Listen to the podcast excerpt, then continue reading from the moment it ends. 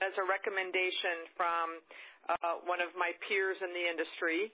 And uh, I did find it very. You know, he said when he recommended it, um, it's you know a little you know hokey a little bit and and, but interesting and had some interesting thoughts. So I thought, okay, well, that'll be fun. And it's fun because of the movie and all that. And just as a reminder to everyone that's on the call, we are recording the call so people can listen to it later at their leisure if they don't have a chance to be on today. But thank you guys for being on today. And I encourage, even if you haven't read the book, encourage discussion on some of the points and the questions that we will bring up from the book. So the first question is, that I wanna put out to the group is, he talks about early on that every sale is the same. I'm curious, when I read that, I had my opinion about that. What do you all think? Gary, what do you think? Is every sale the same? I don't think every sale is the same personally, only because I think there's different personalities involved. There might be some certain life cycles of a sale that is the same, but I think, you know, the intricacies of especially commercial real estate transactions, there's personalities involved. But I think there's a lot of, I think there's, I think the life cycle is the same. Yeah. Yeah, I think you're right. I, when I was when I was I, I read and listened to the book, it's easier for me to listen to the book, but then I go back and try to read parts of it that I wanna talk about so that I can make notes in the margins. And I I thought when he said that every sale is the same, I didn't. I, I instantly said, "That's not true." But then I'm trying to keep open-minded, right? So I'm like, "Hmm, well, what is he talking about with that?" And, and he he then goes into, he says, "There's three areas that you have to get your prospect to a level of strong certainty, and it's you yourself, you know, the the selling person, the leasing agent or the, you know, the salesperson, your your product and your company." And he says that if you can't get the buyer to a level of certainty with those three areas, yourself, your product, and your company, that you'll never make a sale. And, um, you know, I thought that that was interesting. I definitely agree that people don't buy from you unless they like you and trust you. So I agree with the, you know, the three legs of the stool. I agree with yourself. I certainly agree as far as with leasing agents on the phone, they're not going to lease space from you if they don't love the product. I've never had anyone sign a lease with me that, you know, didn't 100% believe in that their business could do better being in that shopping center. I'm not really sure about the company uh, in our business.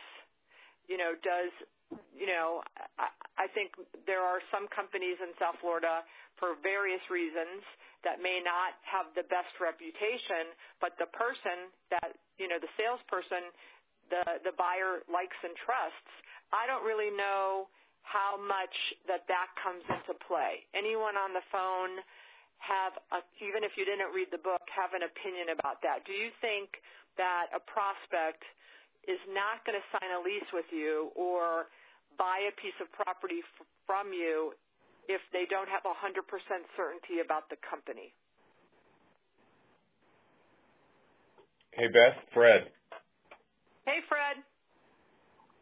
Olaf from the West Coast. Um, Olaf, it's early there. Thank you for being up so early.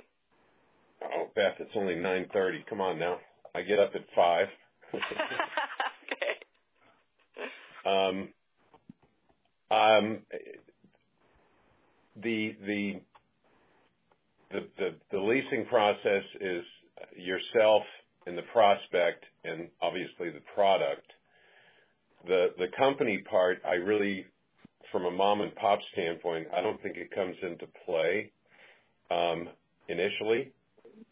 Um, you know, you you agree on terms, you you get a lease draft, uh, there may be some comments, um, you sign a lease, the company signs the lease. Um, I try to handhold as much as I can after that point, but um, I know some people, um, uh, like our accounting department, has its issues. and and then people can uh, have an opinion about your company, and that's when you get a well, when I get a phone call or an email, and and say help, and um, right. But I think up front, it's it's obviously uh, in your case, Beth, it's you, and uh, and the product and the prospect, and that's yeah, my ten cents.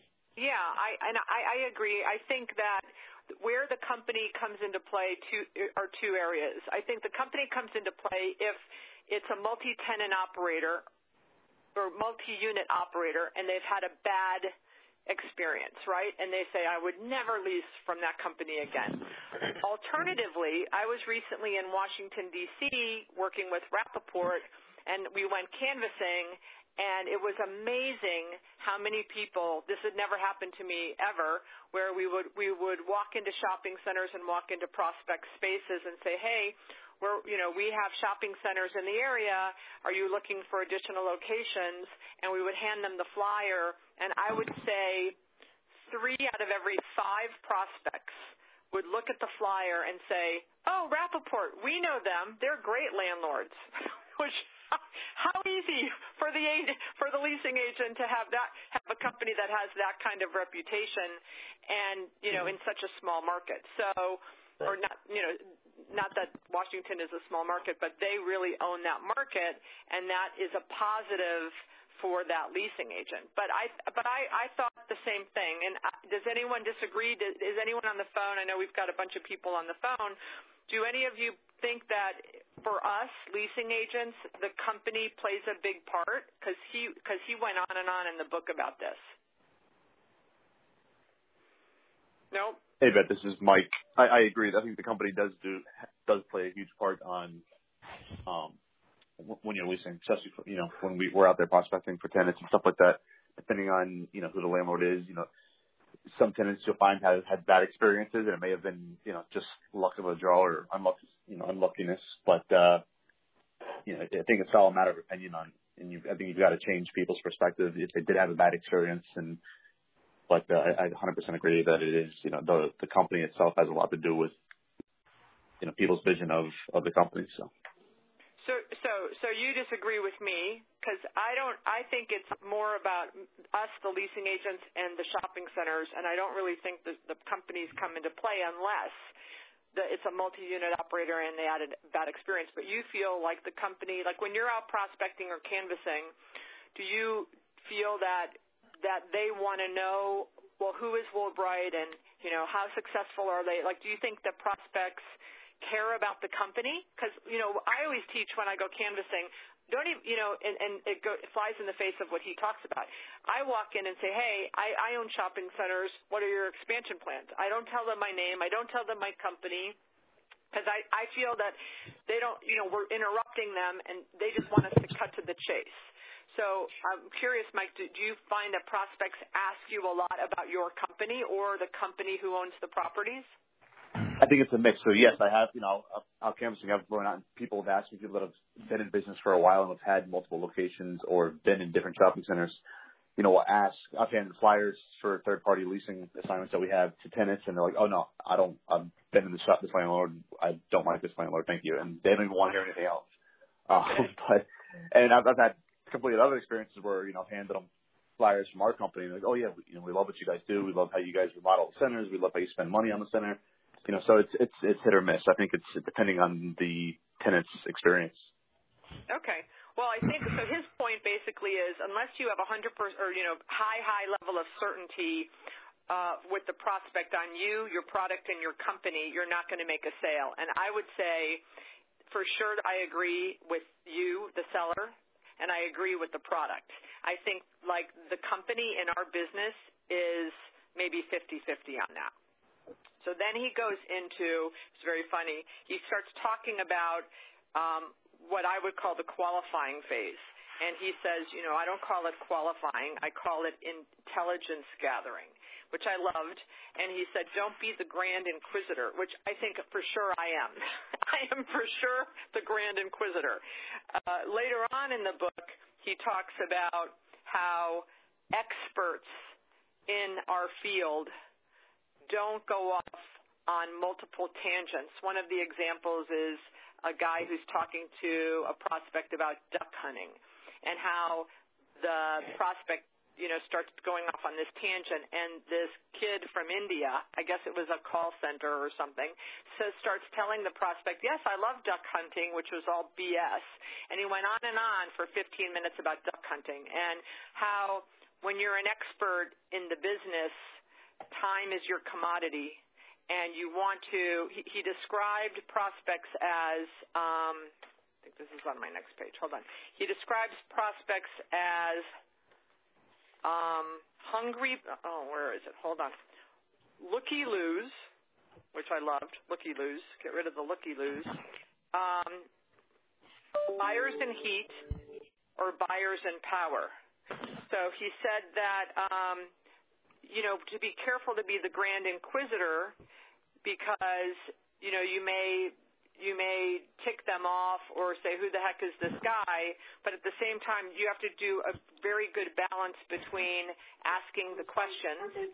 He talks later about how you should ask them in order, you know, which. I'm on the info uh, web. Oh. Hi, who's ever talking, please put your phone on mute. Um, so um, I think that we have a certain order of the things that we need to find out, right? So who wants to raise their hand and talk about the obvious first five questions that we would ask a prospect? Hey, Beth, this is Michael Branton here. Uh, can I just interject with something before we get into that? There was a really interesting point that that he made about asking permission to qualify prospects in conjunction with being the Grand Inquisitor. Yeah. And everyone on this phone, I'm that? sure, is. Well, I think I use your, I call it your uh, your template for questions to ask prospects on the phone constantly. It hangs up in front of my phone. And okay. the one nuance to this that I think is brilliant is rather than avoiding answering the question on what's the rent, is parsing that by saying, do you mind if I ask you a couple questions about your business? Mm-hmm. And I tried this probably 10 or 15 times on the phone yesterday to kind of remarkable remote response because it opened up a conversation rather than avoiding a question I kind of got them to talk about what they wanted to do and found that to be a really comfortable way for me to get my intelligence gathering out of the way before they got to find out what the rent was. So I love that. I wanted to speak about that today because you can imagine, you know, and I I have you know, met with many of you, and Michael, we've worked together, and I, I despise when people say that to me. Can I ask, can I ask you a question? Just ask the friggin' question. But I do, I see how, and I, and I know we all have challenges when they're just, just tell me the rent. You know, stop asking me questions. Just tell me the rent. So I do see, and I'm happy to hear you have positive results that, you know, before I give you the rent, can I ask you some things about your business? I like that. I like that a lot. But and but as I was reading it, when he said ask permission to ask questions, I again being and, and trying not to be closed-minded, but I was like rolling my eyes. You know, the vet in me was like, oh, I hate when people do that. I hate when a car salesman person says, "Can I ask you some questions?" No, well, just ask the questions. But so wait, right, I think it's yesterday. It's a, yeah, I mean, it, I found it to be a. I hate to use his word tonality, but right. it's how you ask that question and rather than can I ask you, can I ask you a question because you're already asking a question. Can I ask you a question about your business? Kind of takes it to a different level. And I like that you said early, you said, do you mind? Do you mind if I ask you a few questions about your business? So, what would be the first five in order that we should ask? I'm going to let you, Michael. What, you, what are the first five that you asked? Sure. I think the well, assuming that the prospect hasn't said anything, then I think you first of all want to ask them what kind of business are they interested in opening. Right. And you find out uses, and then from there you ask them, are they do they have a location in the market?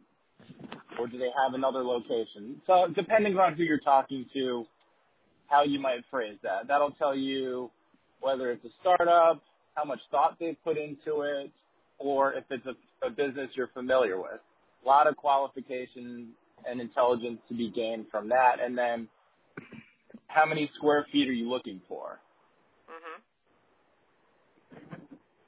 And then how does how do you guys like I hear people you know I hear there's a lot of different ways that people say so when you say to the to the prospect so do you have any other locations and they go no.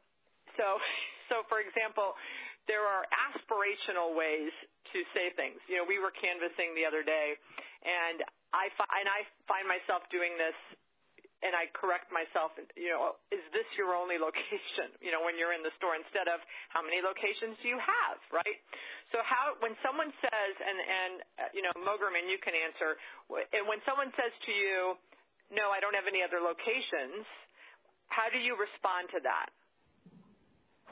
I would ask them if they have any interest in, in, in opening other locations you know, if they've had no, other no, locations I'm saying, in the past. let's say it's a call in, and and you're Okay. you're you're saying, so what's your business? And they say, oh, I'm a yoga studio, and you say, so how many square feet are you looking for? 1,400 square feet.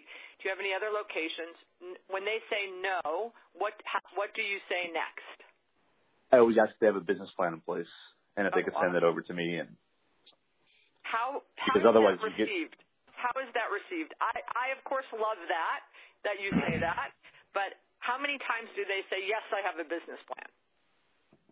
rarely, and you know, Not many. You've got, yeah, you've got uh, a. I found that you know you waste so much time if you go if I you know if you go and show space somebody who's just got an idea. You know, you, you'll drive all the way out, you make the appointment, they, you show the space, and you find out you know it's just an idea they were thinking about doing, and you know. So I think when you've got to be you know smart with your time. I think Right. you know it's it's good to sift through you know pro- like kind of what they mentioned in the book, sift through your pro- proper prospects and spend Right, time on a those because you don't you don't want to waste time on you know opportunities that just aren't there. So Who else has any input on when you say, do you have any other locations? And then they say no. Anybody else have any responses that work, that work well without ticking them off? Because I've heard, I've heard lots of responses to that question. Oh, so this is your first location. You know, what I, what I, sometimes what I'll say is, tell me why you, this is when I kind of go into, so tell me what you liked about my shopping center. So to kind of get them to now talk about why they called on Shops of Arrowhead, and then I get a little more feedback of what they're looking for. And if they respond and say, "Oh, well, we just drove by and saw the number," you're now you're starting to kind of get information from them, good or bad, if they're you know serious. Or my friend owns the Caneswear store, or well, I really like you know, I've saw the two vacancies that you have. You know, you, you kind of get more feedback on how serious they are with the answer to that question, not to mention how much information you get about their, you know, when, later on when they start bringing up objections, if they are serious, they usually contradict what they said in that original call. Thoughts Beth, in that? addition, we sometimes if they tell me they don't have a plan, we actually have uh, where I use a I've got like a little simple one page kind of business plan thing that I'll Yeah. uh, you know offer to send in and ask them to fill it out just to kind of get a better idea of what they know about the business and what the, you know what their plans are. So which is like which is like income and expenses, right? Yeah, it's just income expenses, very simple. You know, look- tell me a little bit about the business, tell me what you, you your your budget is, um, what you're expecting to, what, you know, if you know the cost, what it's going to take to open the space. It's just kind of you know there's like a dozen questions on it, but it's very just kind of like a one line answer stuff. So. I have. Well, I think one key question would be, sorry, I think one key question would be, you know, what experience do you have in that particular business?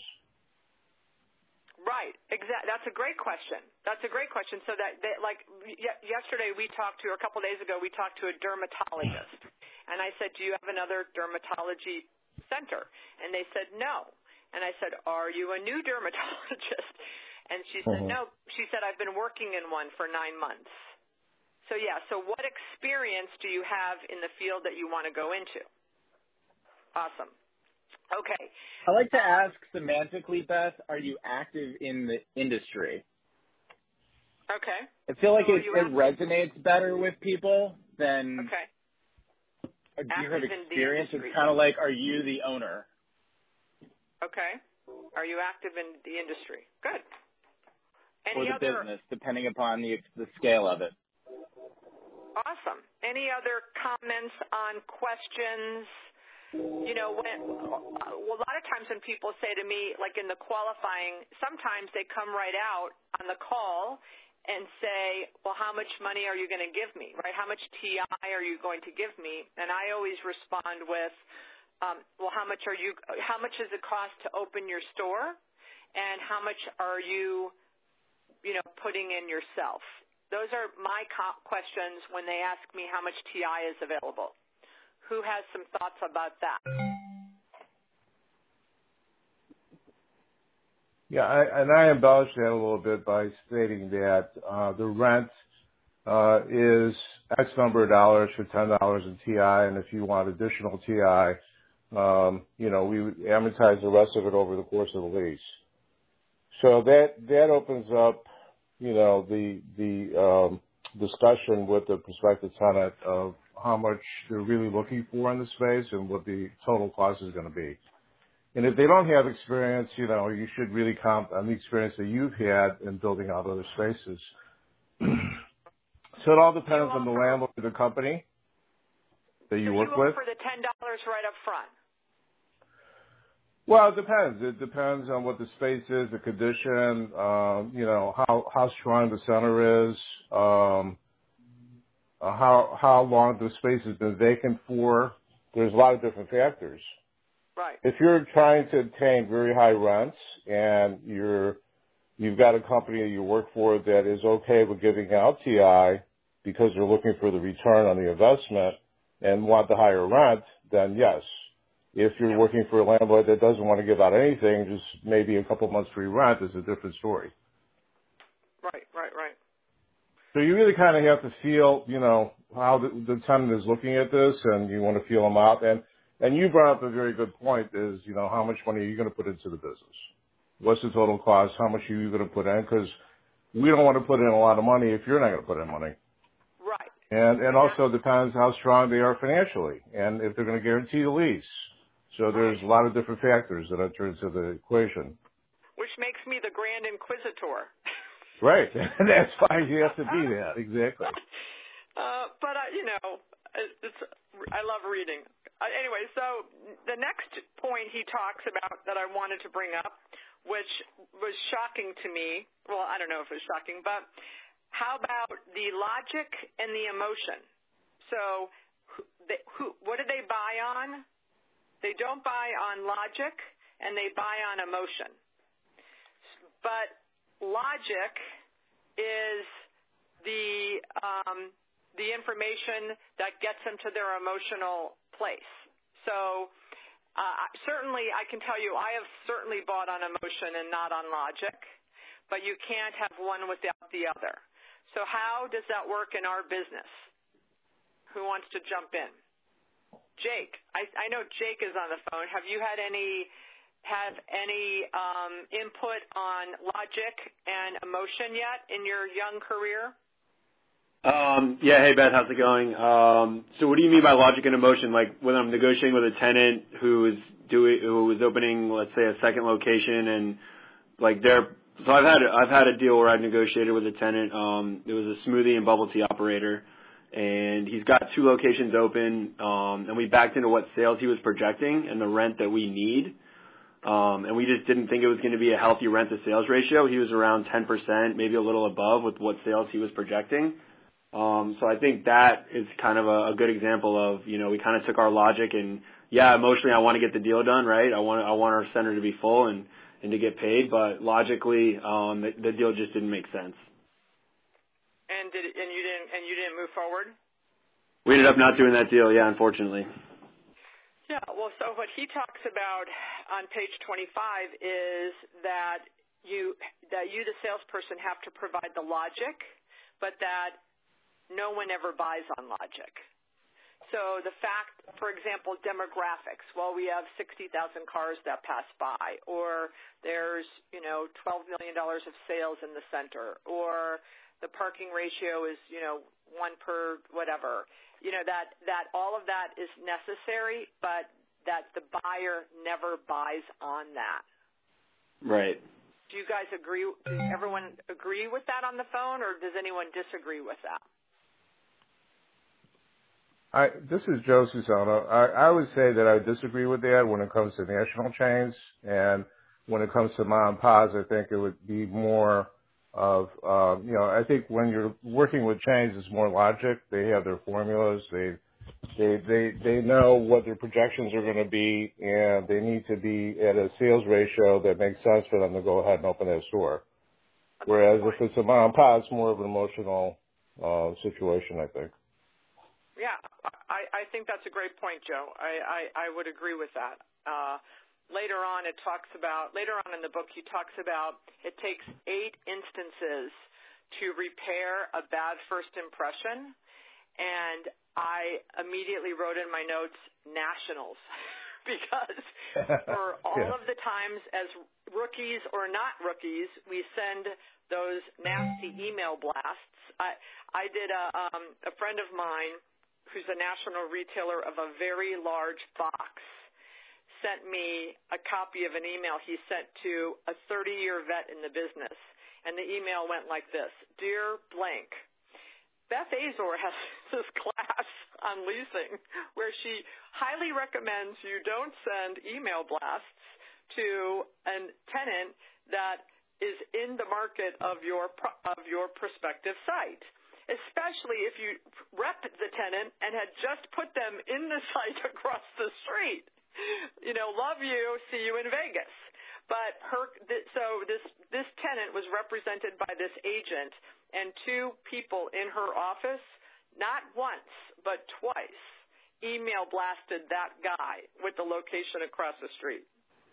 So when that happens and we all make those mistakes, uh, I do agree, and, and the retailers tell me I remember those people that do that. It takes, you know, it, and I think that that had when when I read that, it takes eight times to fix that impression. I just wrote Joe. I wrote next to it nationals. so. Great. Um, the next thing that they talked in the book was Hey, Beth? about, yeah. Hey, it's Alan Kelly with Waterstone. How's it going? Hi, Alan. How are you? I'm doing good. I'm doing good. I just had a, I had a thought on the uh, logic and emotion. Um, Yes. We we did a deal recently with nine with a nine round franchisee, and our center is across the street from you know the, the 800 pound gorilla in the market. Yep. And so when we got the call, I was I'll tell you later. Too long. I was trying to figure out how we could how we could win this deal, knowing that we were we were going to be the underdog. We had comparable space in the in the center next door. We had um, you know we we had a little bit larger of a, of a space in our center, um, so they could do a better economic deal uh, next door to us. And I figured the only way to do it would be to start to highlight the differences in what we could do versus the large national developer next door who might not be as flexible. So when we started to lay it all out, it uh, it really resonated, and the franchisee started to, I think, see on the other side what they were what what I was expl- what, the way I approached the deal was from a very personable, non rigid, you know, what what can we do for you kind of perspective. Uh, what's your timelines? How can we meet them? Versus here's the space, here's the the rent, you know. And I think the only way that we got that deal done was by appealing to the emotional side versus the logic. The logic would say you should go next door all day long. hmm And uh, yeah, we ended up getting the deal. And when I looked at it uh, after the fact, we had probably with the inc- with the increased square footage, they would have paid. I'm trying to think the number off the top of my head. They they paid substantially more in rent than they could have gotten across the street from what we comped out. Wow. So do you think it was because of his emotional reaction to you? Because you were, because you, it sounds like you were giving logical reasons why he should be at your property, but you were also applying to his needs and saying that you guys were going to be flexible and be, you know, and then maybe that, the emotional, you know, addressing his needs instead of black and white, maybe bigger company across the street. Yeah, yeah, exactly. I, I mean, you know, from the get-go, it was, you know, oh, so so I guess the difference here is I might I might not have been able to make that decision on the fly um, if I had picked up the you know the in, inbound call, but um, it came to a voicemail, and I thought, okay, I read you know read the situation a little bit and said, I don't if I play this all the way out A through Z, I don't see if I'm in their shoes how I how I make the decision to come to our center, which is a lesser center, and with the increased square footage more than they need in our center, how we could win on economics. So I just went all in from the get-go on Emotion. uh, in my in my my initial call with them, um, just acting like I was purely in customer service. You know. Well, and it doesn't uh, it doesn't it doesn't hurt because you have your your wonderful Irish accent. I, you know, I, you know, I, uh, I try to fall back on that when need be. Um, but no, it, it, I, I really, I just anticipated what the conversation might, might sound like um, to the to the large national who has all the co-tenancy in the nationals, and and just thought to myself, you know, it, uh, knowing what we know from recent comps on on the you know the 1,200 square foot units that they had, um, what uh, what that conversation might sound like, especially when they they they're they're stabilized and whatnot. And I just, I mean, it was.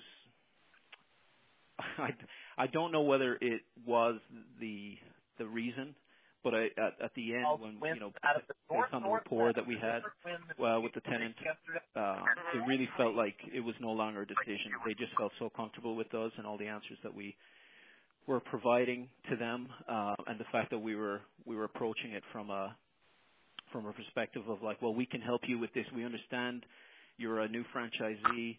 You know what you know the business, but you don't know how to get there uh, quite you know just yet. So we you know we provided contractor suggestions. We you know tried to just from the get go lay it all out and uh, and yeah, it ended up being a decision between which space in our center to take and not which what's on what's. That's great. I love that. I, I I do find also. I know a lot of times people, some you know agents will say, you know, I'm not as lucky to work for a company where I have where I have the ability to lease, you know, 30 Kroger or Publix or Whole Foods or Trader Joe's shopping centers. My properties are, you know, B and C properties. Uh, you know, the the spaces are not clean, they're not, you know, vanilla shelled and but I do think that the leasing agents that have the 30 or 40 properties, they can't do what Alan just explained that he did. Basically, they get 25 calls in. You know, I know I know one large company, the leasing agent has one cell phone for people he gives his number out to, and all of his leasing calls to go to another line. So, so just for those of you on the phone that, uh, you know, sometimes we think those agents are blessed, right? Because they're just maybe they just are lucky enough and can just take orders. When you have more of more challenges, you have better, deeper relationships with the prospects. You know, I'm trying to spin this, you know, for those of you that are in those situations. You can spend more time. You will become a better leasing agent because you have to work harder and create the relationship with the prospect. And then I believe, you know, call me, uh, you know, call me, uh, uh, you know, I don't know what what the word is, but I, I think that you feel better later on when you've had the struggle and you make it happen, right? You know, Alan, you said I don't know how I'm going to pull this off, and then you did. My guess is that felt really good. Yeah, especially you know um, when, and you when beat I look the guy back across and I saw the street. that the yeah, and for more for more rent. Um, right, right. You know, granted, it's it's it's larger space, and that's what drove it. We wouldn't have we wouldn't have beaten them on a per square foot basis, but um, but just the fact that you know I I can't honestly say that I could. It was actually Nicola and I in our office. I can't say that we we could have dedicated uh, as much time to every tenant.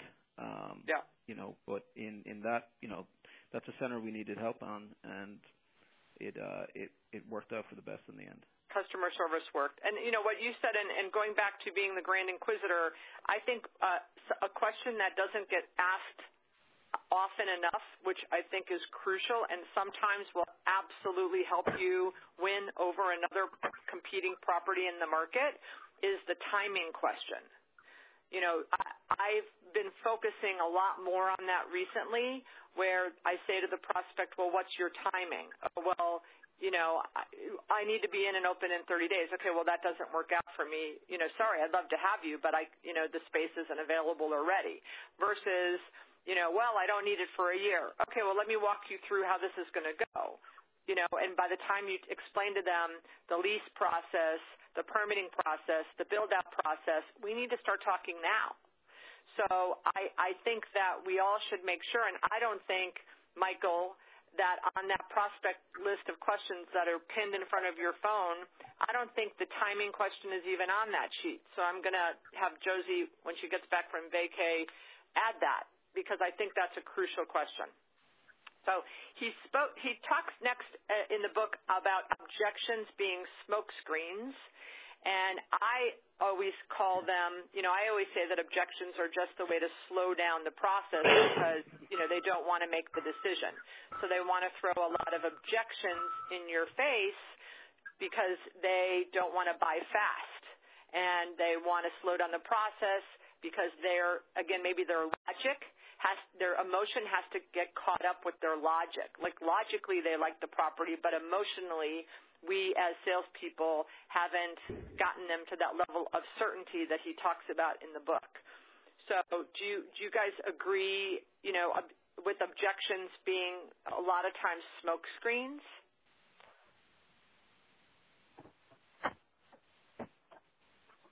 Barry Wolf, are you still on? Yes, I'm, I'm here. Um, Can you? As far as objections being smoke screens, yeah, our objection smoke screens. I think they can be. It's funny, actually. I just um, I just ordered a book. Uh, can you speak closer to the phone, my dear? Oh, sorry, I had my headset up. Um, yeah, no, it's funny actually. There's a book that just Jeb Blount, a book I love, Fanatical Prospecting and Sales EQ. He just released a new book called Objections. I'm looking. I literally just got released this week. And I guess a part of what uh, this book is about is at times, yeah, definitely they can be smoke screens or they can be the red herring where it's not really the true objection. And I think it gets down to listening and kind of trying to, you know, being empathetic, understanding where they're coming from and just trying to get to what, what are real objections. And it's usually not the first thing that somebody says.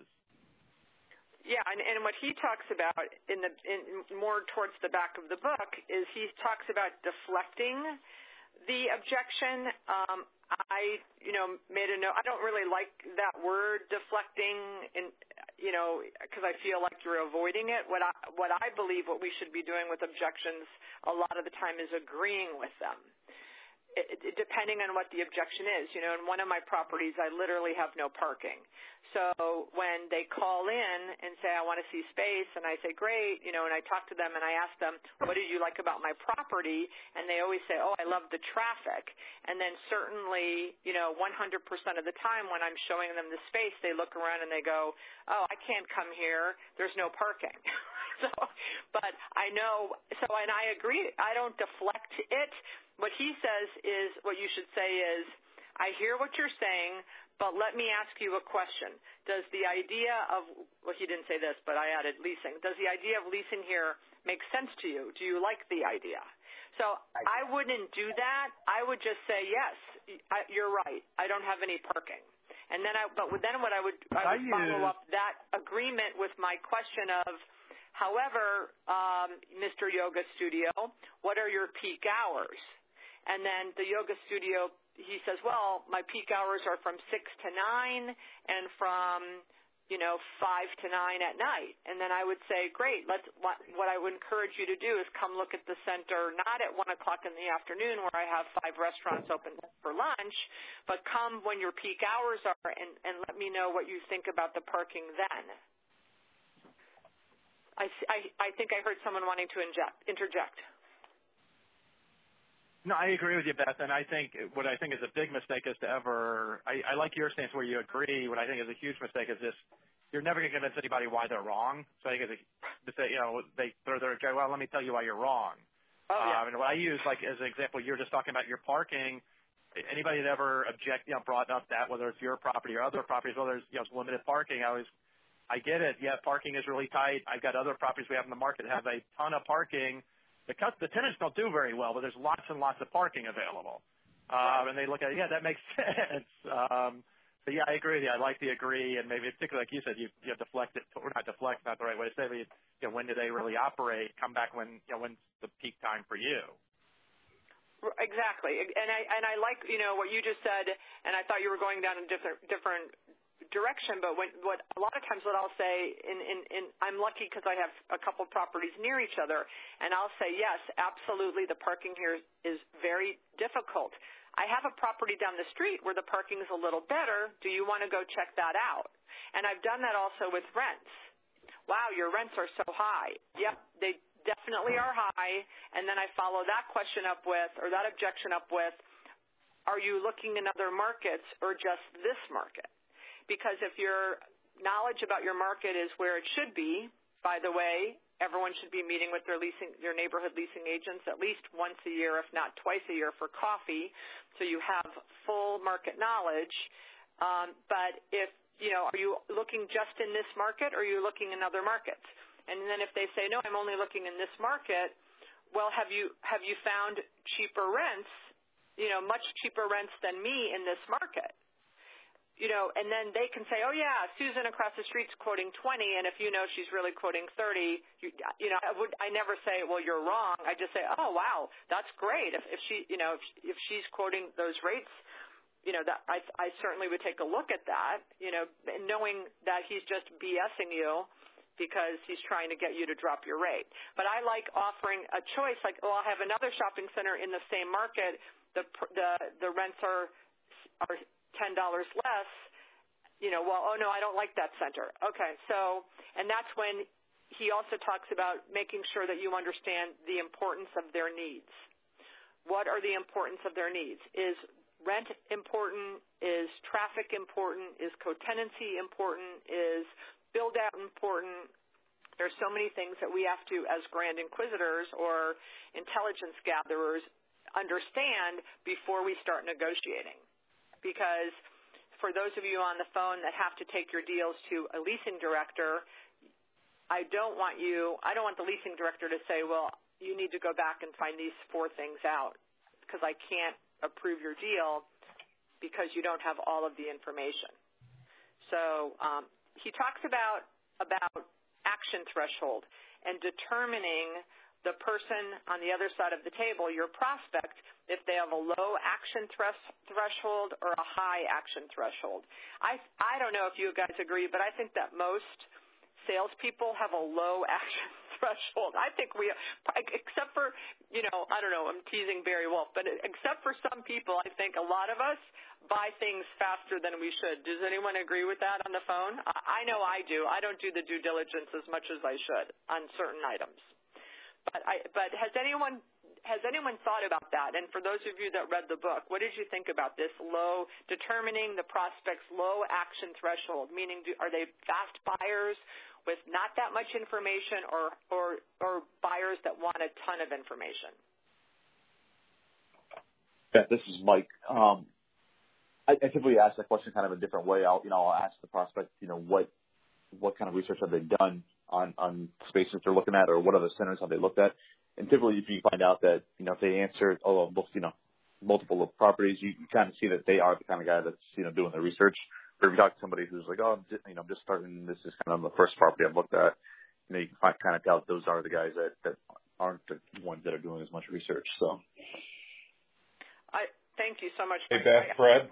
Yeah, Fred, go. Um, I've I've had two different experiences. Uh, one, you may get a call in, uh, and they'll tell you, and again, my apology, I'm fighting the end of a cold.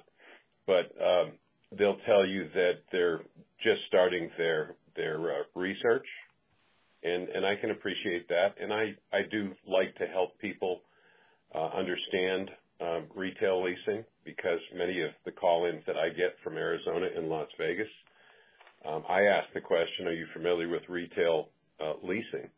And I would say the better part of people say, "No, I'm not." And then when you start walking them through what a triple net lease is, it's it can be uh it's refreshing. But um Absolutely. Um I I again, I ask people, um uh what's your timing in uh in trying to open a store? And, and that's helped me with, uh, especially with when you're talking with somebody that's a little bit more experienced. Thank you so much. I ask the question, what's your timing, quite often. Yeah. That's crucially important. I can't believe it's already 12:15. So um, I'm going to quickly talk about some. I want to get to scripts more than anything because I have an opinion about that. But two a couple of things that I made notes of. The whole 45/45/10 thing on page 69, where it's um, the words you speak are 10% of what they take out of it. And it's 40, so tonality, so the tone in your voice is 45%. Your body language is 45%. So the tone of your voice and your body language is 90% of human communication, and the words are 10%. I found that fascinating and shocking. And I and I think I've heard that before, but I don't know, it didn't it didn't resonate with me as much. So that I wanted to make sure that you guys heard. Um, he talks a lot. He does talk about how the unconscious mind makes a decision 200 million times the conscious mind. 200 million times the conscious mind. And is the unconscious mind makes the decision, and that comes from history of experiences dealing with people. So if if you have the name Mike and he has a bad experience with the name Mike, poor Mogerman you're and Brannon, you're stuck with that negative um, unconscious thing that's going on in his body. So I thought that that was interesting. He talks about whispering, how at certain times to lower your voice when you're talking to a prospect makes a big difference. I, I like that. I've done that a few times. He talks about acting as if, which I think hopefully we all do, act as if we're the number one leasing agent in the world, and having that confidence and that um, that enthusiasm and that that presence of expertise. I thought, you know, yeah, Mogerman calls me. Mogerman's the one that recommended the book. And when he starts talking about boom boom, thanks, Mike. So you, he's smelling some, you know, something. I warned you about that. You did. But I do think I, you know, we just went to a Gary Vaynerchuk. I took my team to a Gary Vaynerchuk event, and Tony Robbins was there. And for sure, they call this anchoring. And when Tony Robbins claps his hand and like punches his hand out to the like the the the, the air, I think that's his way of anchoring because he does it so often. So, um, so that anchoring thing I thought was very interesting. You guys can read about that. And then eye contact. He says that prospects, if you don't have 72% or more eye contact, they won't trust you. So I thought that that was interesting. He says that the words sound fair enough. Um, so he talks about this whole. This. There's a chapter in the book where he talks about taking declarative statements and turning them into questions, which I think the millennial generation has figured this out to the T. Uh, so, but he says, like, my daughter, you know, "Daddy, you, you we're going to go to Toys R Us, right?" And, you know, and all of the statements are, or "You said we'd go to Toys R Us. When are we going to leave?" Or, you know, that you just take declarative statements and turn them into questions. I I, you know, that, I can see how maybe that works. I feel like that's a little disingenuous. Um, I want to talk about scripts before we end the call. So, what do you guys think about scripts? Speak up. I'm not a. I think it gets back to this one sale fit all, and I I kind of have an opinion like you when you started the call with that. I if one sale fits all, if it's a one call call one call sale, low you know low price point, then a script probably works for what we do. I think to a degree, but I don't I don't think you can script everything out. Certainly, I think you plan, but I don't think you can have a pure person total script. Yeah, I you know when he started this whole he talked about it throughout the book, and then it comes at the end of the book, and of course the entire way through I'm like I hate scripts, don't use scripts, and then he starts talking about scripts, and he talks about he talks about Mel Gibson and actors and actresses, and he says, you know, every movie that has ever made you cry or laugh or feel some emotion has come from a script. And I thought, oh, that you know, I thought that was interesting. And he said, why would you put so much time and energy in preparing for something like a role and then wing it? So I, I as much as I am against scripts, I do believe asking questions, having that sheet in front of you, and, and, and of course, the longer you're in the business, you memorize the questions to ask. But for the rookies, to you know that are, I know that I've got some juniors on the call. Having the list of questions and the proper order to ask them, I think, is crucial, at least to have in front of you. How many people on the call do do a lot of cold calling? For prospecting.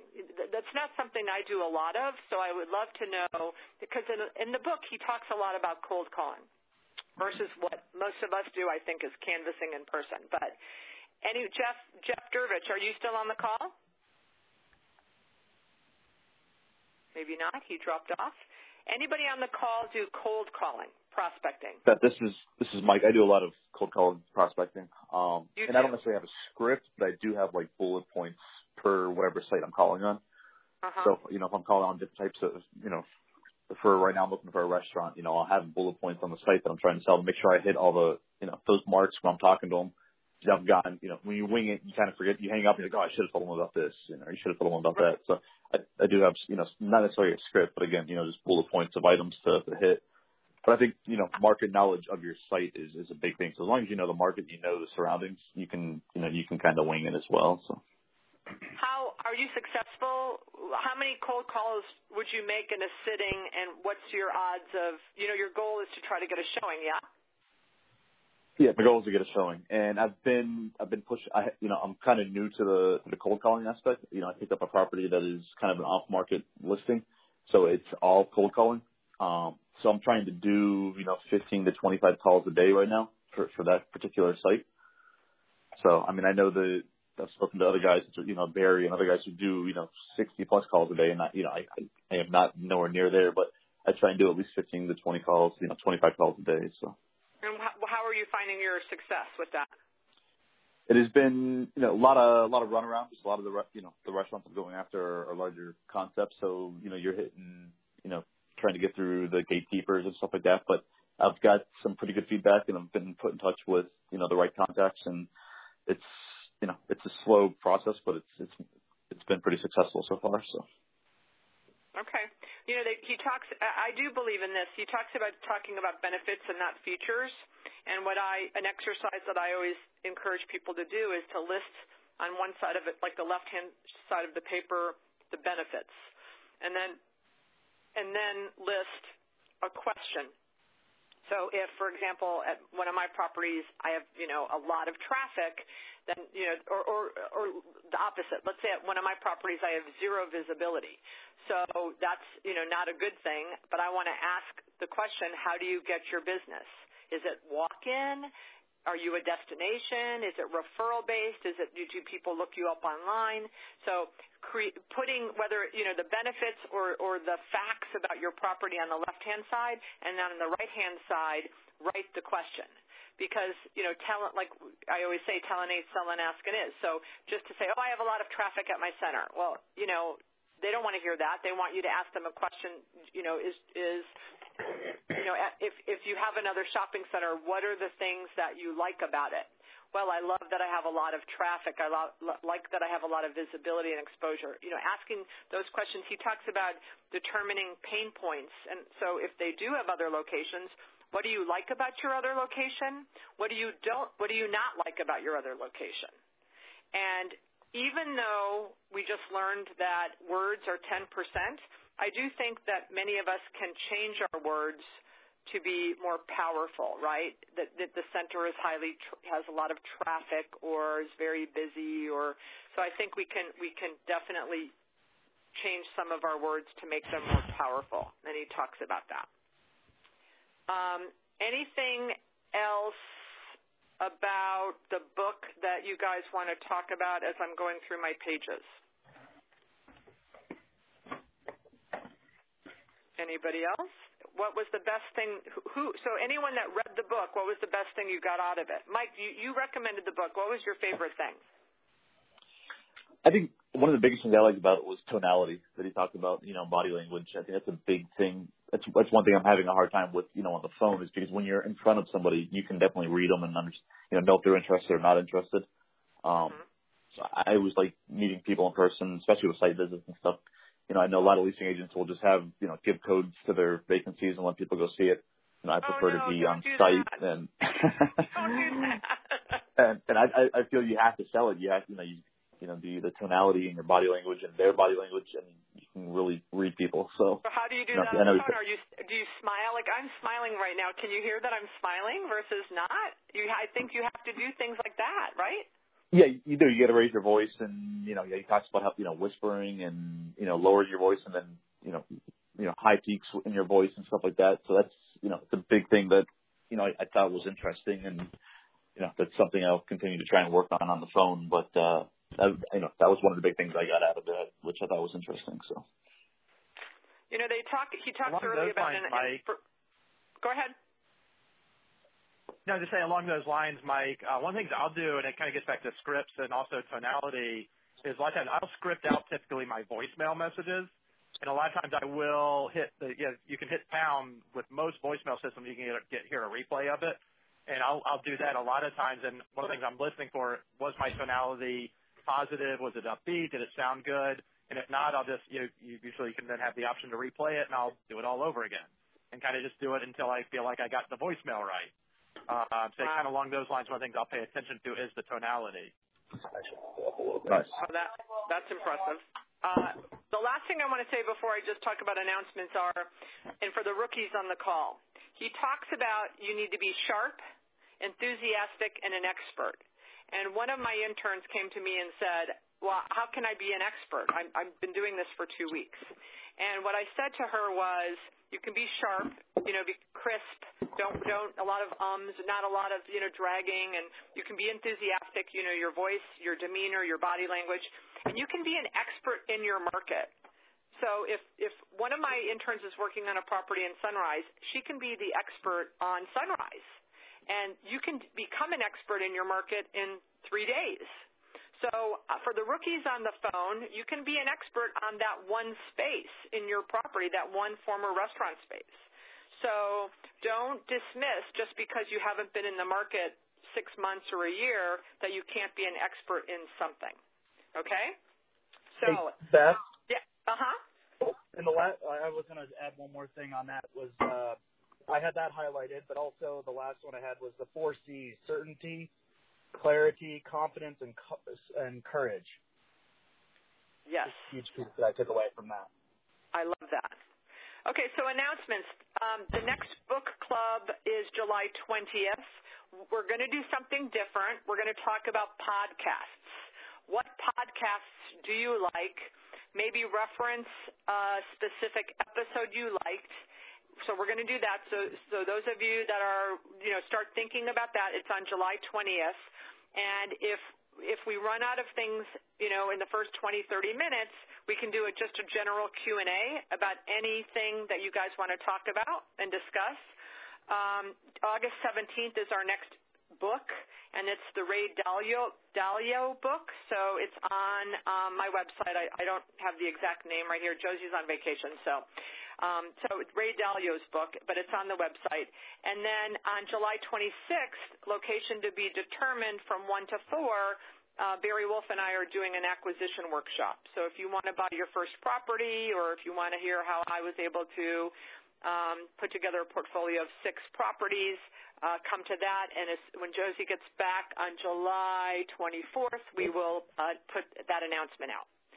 So I hope you guys enjoyed it. Thank you for being on the call. Great discussion today, and have a great rest of June. Thank you, guys. Thanks, Beth. Yeah. Thank you, Beth.